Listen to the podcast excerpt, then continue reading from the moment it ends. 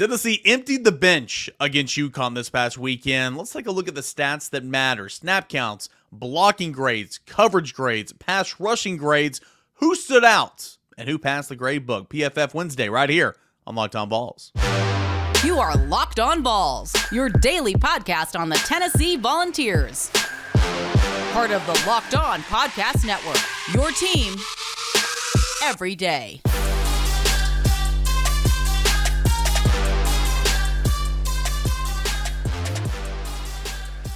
Hey, good Wednesday morning, you beautiful people. Shout out every and welcome into Locked On Vols. It is your team every single day. Can't thank you enough for being here, making Locked On Vols your first listen. Of course, this is a production, a part of the Locked On Podcast Network. That is your team, Tennessee Volunteers, every single day. As always, our Wednesday uh, show programming. If you're watching on YouTube right now, you see that I have the wrong background behind me here. Let me just go ahead and change that. But you already know it's Wednesday, so we're going to have Josh Ward in segment number three, Ward Wednesday. But first, in segments one and two, we're going to look at the stats that matter per Pro Football Focus. Couldn't do this podcast today without our friends over at FanDuel. New customers get $150 in bonus bets with any winning $5 money line bet. That's a 150 bucks if your team wins. All you need to do visit fanduel.com slash locked on to go ahead and get started today.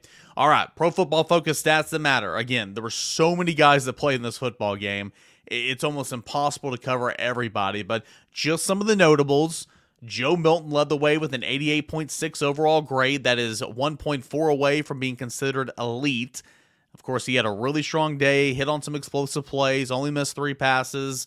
He played 30 snaps. Nobody on the offensive end played over 30 yeah, 30 snaps. I think those start 35 snaps for Mel Keaton, 38 snaps for Cooper Mays. That's right. Cooper Mays came in and played a little bit with Nico. So uh, no starter on the offensive end played more than 38 snaps. And I think that's really, really important here.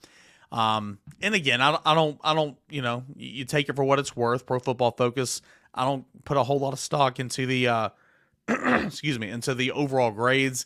I'll take a look at the, you know, the nitty gritty, the pass blocking grades, the coverage grades, all that type of stuff. But they do have a different grading scale. Elite is 90 to 99. Very good is 80 to 89. Above average starter is 70 to 79. Average starter is 60 to 69.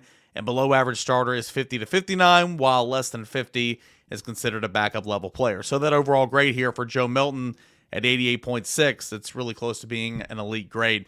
Jaylen Wright, 88.1 on 15 snaps. Nico Iamaleava, 84.1 on 15 snaps. That's noteworthy. Um, yeah, McCallan Castles, 76.2 on 29 snaps. Dylan Sampson played 15 snaps. I thought this was interesting. Excuse me. Um, an opportunity to really rest Jacob Warren. Jacob Warren played nine snaps in this football game. Just nine snaps. Good on Tennessee's coaching staff, resting the six year guy and making sure his legs are fresh for uh, this stretch coming down the uh, coming down here at the end of the season. 34 snaps for Dont'e Thornton. Again, I mentioned 38 snaps for Cooper Mays, 30 snaps for Gerald Mincey, 15 snaps for Dane Davis. I'm just trying to read some of the notables here. Spraggins had 38 snaps. Crawford had 38 snaps. Addison Nichols played 22 snaps. His overall grade was 56.2, which was not that great, but again, it's is what it is. Ollie Lane played 30 snaps. Jackson Lampley played 14 snaps. Uh, let's go and uh, take a look at some of the nitty gritty here. And let's look at the blocking grades. Ollie Lane had the best pass blocking grade at 81.3. Cooper Mays had an 80.8 pass blocking grade. Uh, Jeremiah Crawford had a 77.3 pass blocking grade. You know, all the pass blocking grade. I mean, really, the only only horrible ones were down here at the bottom with some of these um, some of these walk ons and backups uh, some of these third and fourth stringers, to be completely honest with you. That's when the pass blocking grades get really bad. But overall, I mean, Jackson Lamp, Javonte Spraggins had a 52.2, which is not fantastic. But I mean, everybody else is that matters is in 60 above. Let's go to run blocking grade, shall we? Uh, Castles, and I can believe it too. He had a really good day blocking, 87.2 run blocking grade.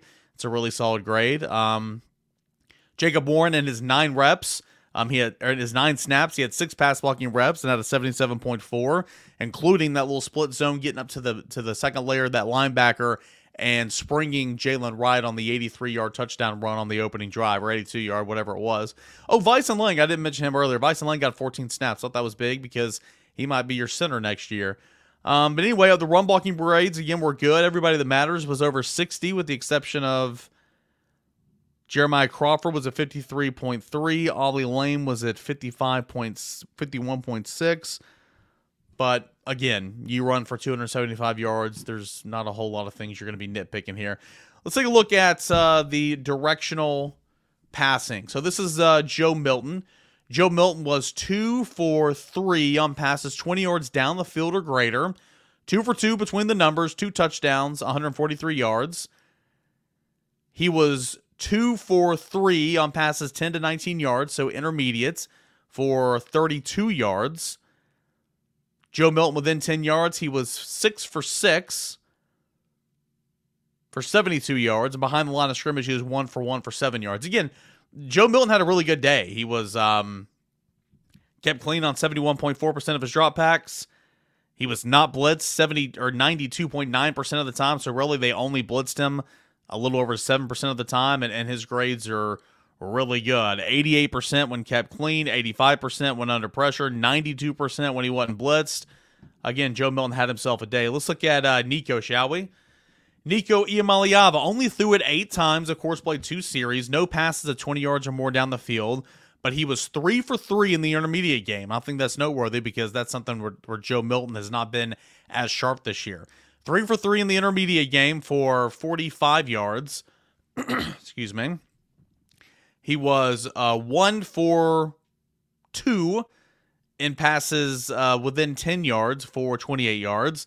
And he was one for one behind the line, one for two behind the line of scrimmage for 11 yards. And of course, that touchdown went to McCallan Castles. It was 19 yards. So it was right on the brink of being a, uh, a, a, a deep pass because it was 19 yards. Deep passes are 20 yards or more down the field. So again, quarterback play was really, really solid for uh, Tennessee, really the entire game, the entire game long.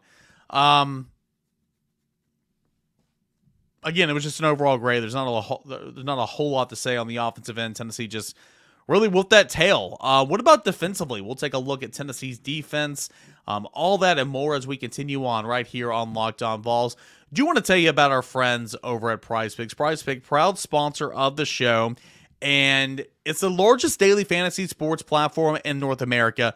Easiest and most exciting way to play daily fantasy sports, just you against the numbers. Instead of battling thousands of other players, including pros and sharks, you pick more or less than two to six player stat projections and watch the winnings roll in. With basketball season here, you can now pick combo projections across football and basketball from the Specials League a league created specifically for combo projections that include two or more players from different sports or leagues. For example, LeBron James plus Travis Kelce, a 10.5 combo, uh, three pointers made plus receptions.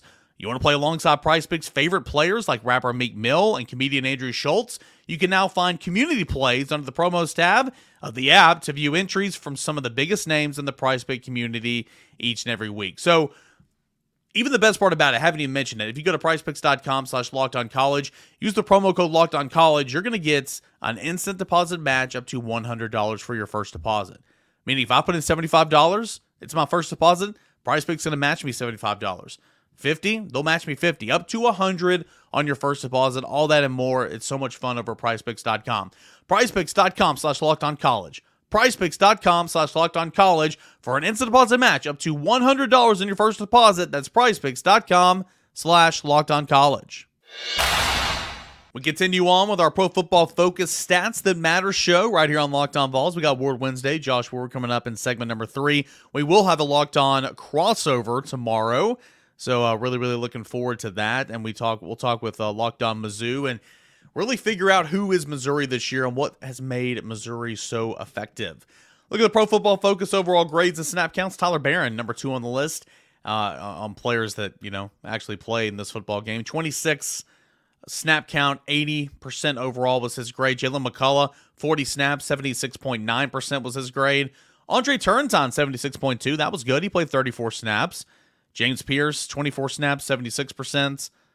Gabe Jeudy-Lally, 33 snaps, 72%. Tamari McDonald, 25 snaps, 71%. Aaron Beasley, 39 snaps, 69%. So, you know, really, if you're a starter on this football team, you didn't play more than, I think 40 was the cutoff. Wesley Walker played 46 snaps. Wesley Walker played 46 snaps.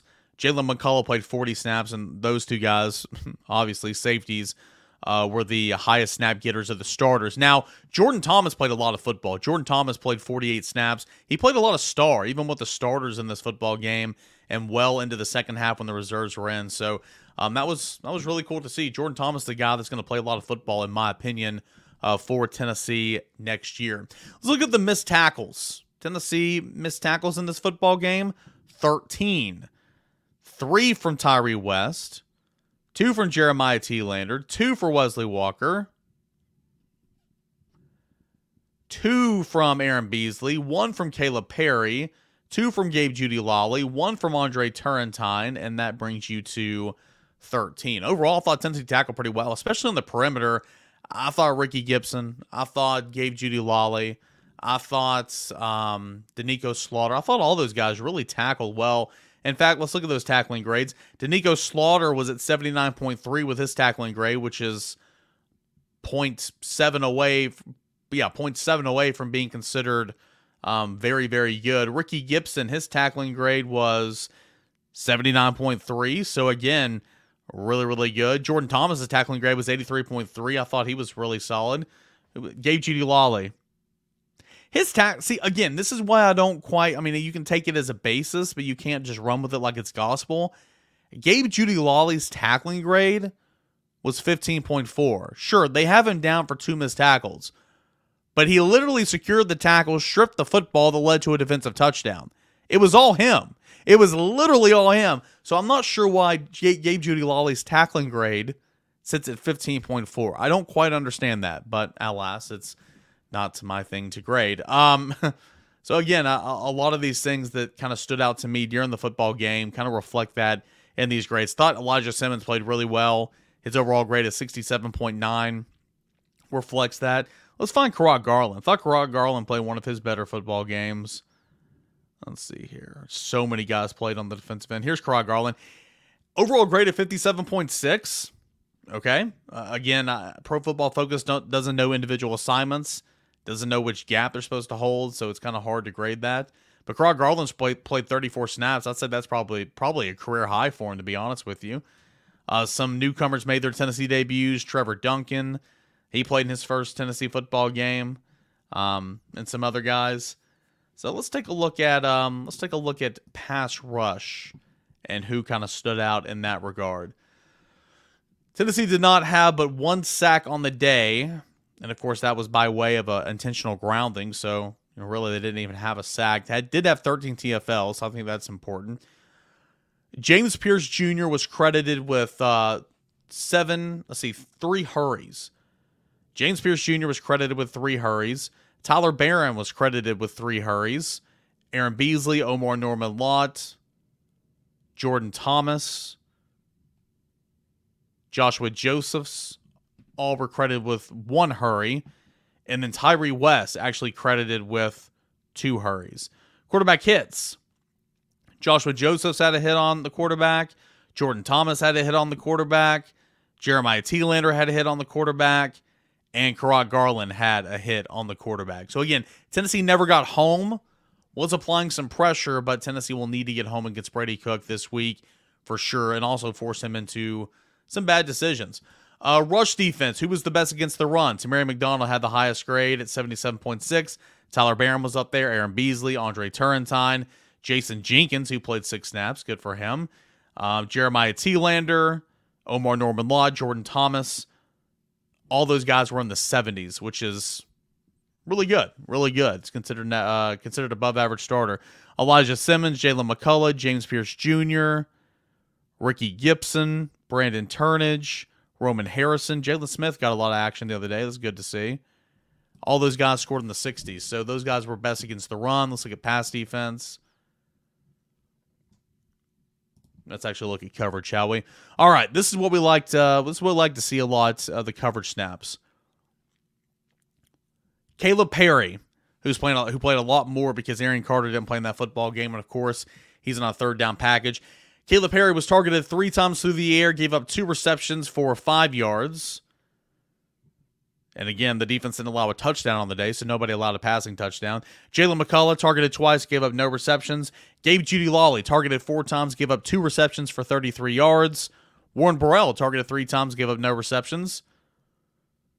Ricky Gibson targeted six times, gave up two receptions for only six yards. Again, I thought he played really well. Jordan Thomas targeted three times, gave up two receptions for five yards. Tamari McDonald targeted once, gave up a catch for seven yards. Doneiko Slaughter, this is not what you want to see. Targeted five times, gave up five receptions for 47 yards. Again, some of those, especially the one that was the big chunk play, the, the long of 18 yards or whatever. I mean, where was the safety help over the top? They were playing zone coverage, and Jaylen McCollough or Wesley Walker one really slow over the top to help on that flag route. And so again, that Pro Football Focus doesn't know that. They just see the number trailing the receiver and just assume that that was this guy. But anyway, Doneiko Slaughter, five targets, give up five receptions for 47 yards. Anybody else that matter? Oh, this one's not good. Elijah Herring in the middle of the field. Again, linebackers go a bit picked on because they're in the area most. Targeted six times, give up six receptions for 59 yards was Elijah Herring. Wesley Walker targeted twice, gave up one reception for 31 yards.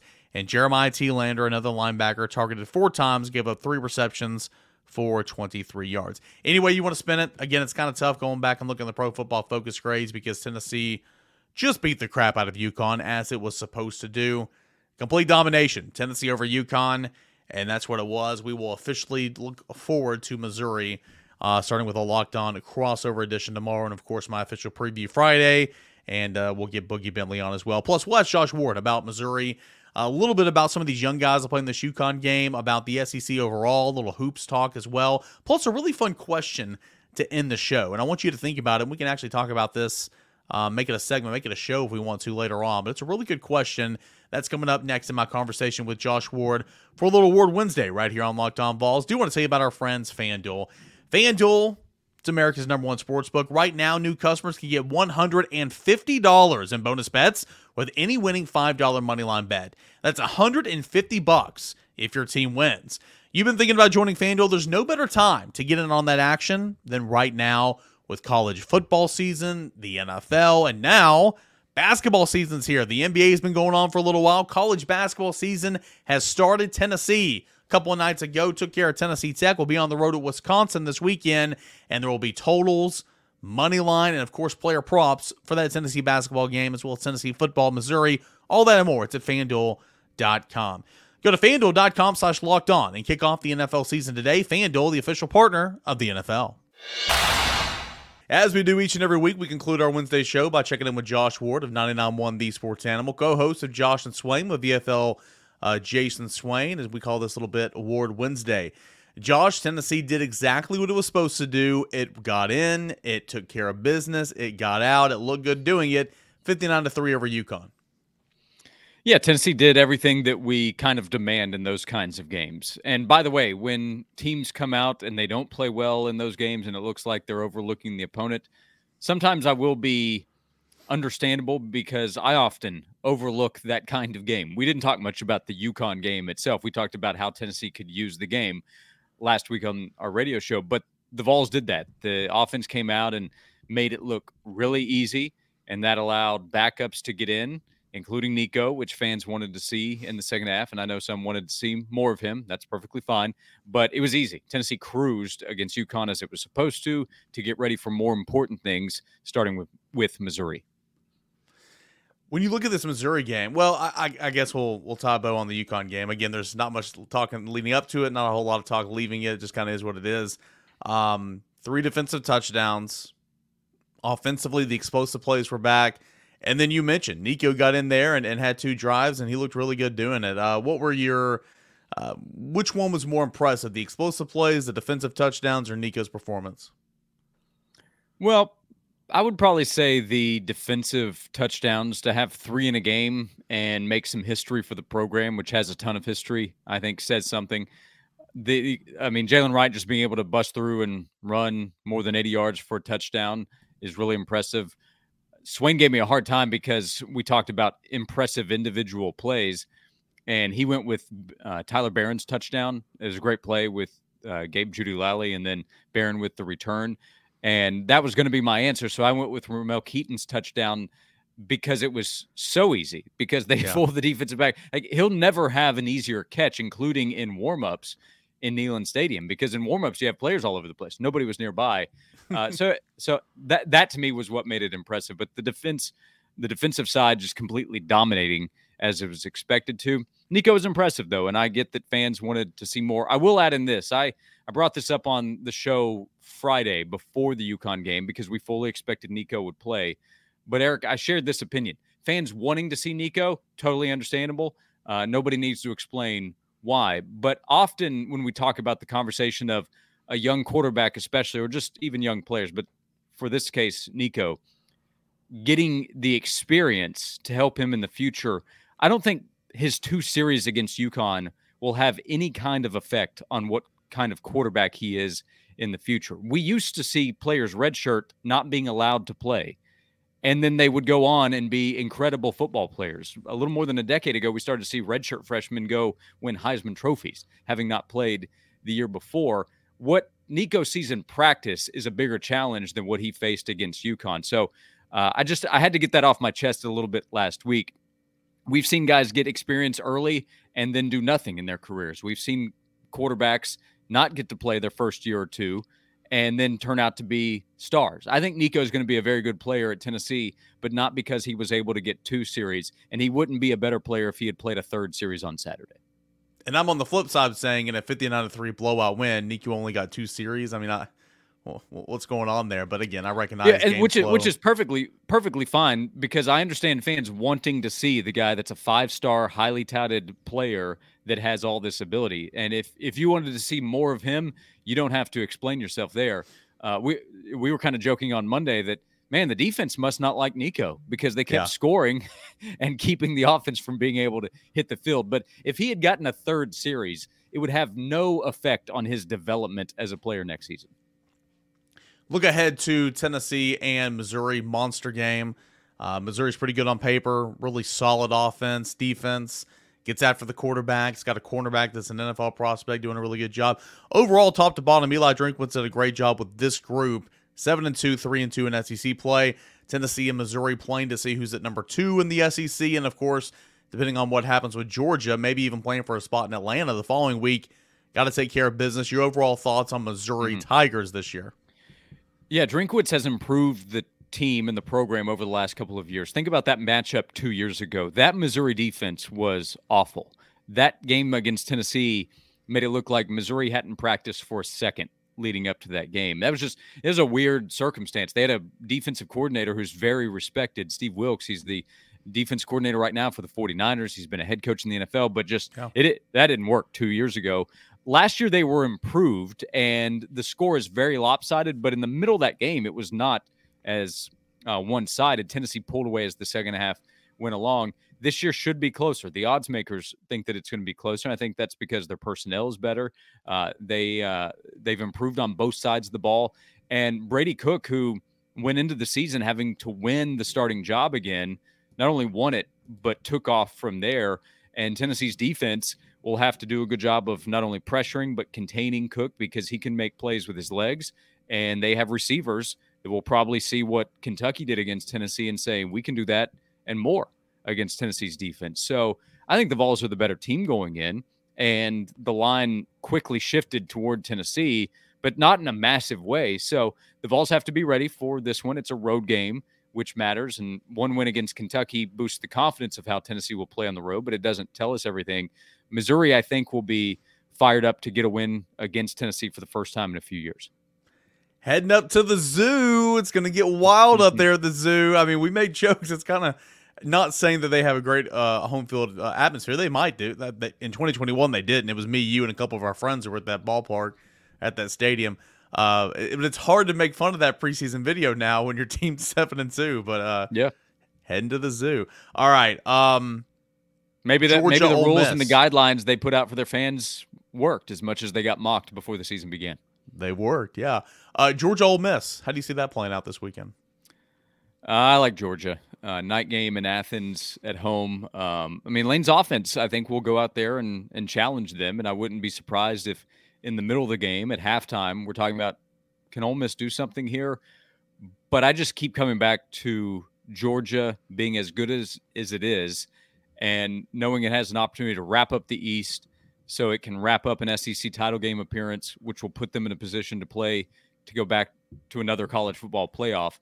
I just uh, I have a lot of respect for what Lane has done at Ole Miss. That is a program where he do, he doesn't have all the resources that the big teams do, and he might go in there and and challenge George even better than I expect and pull off an upset. Maybe that happens, and Tennessee obviously needs it. But uh, I just I look at the last couple of weeks, or really overall this season, the Kentucky game. There was some talk of, hey, could the Wildcats challenge this Georgia team? They haven't they haven't shined yet the way they did the last two years. And then Georgia said, watch this. And then for the Florida game, Georgia didn't have Brock Bowers, and for two weeks the question was, how are they going to respond without their best player?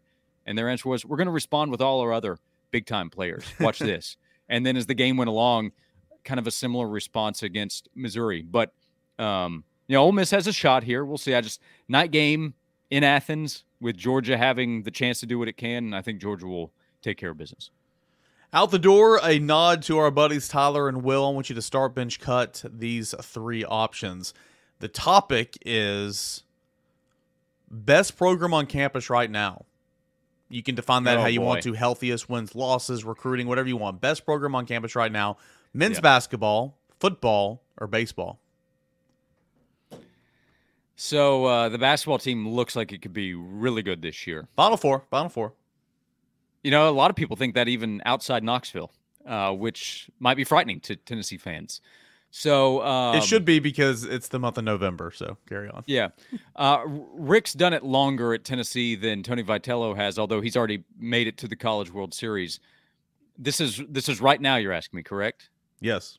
I will start Tennessee basketball.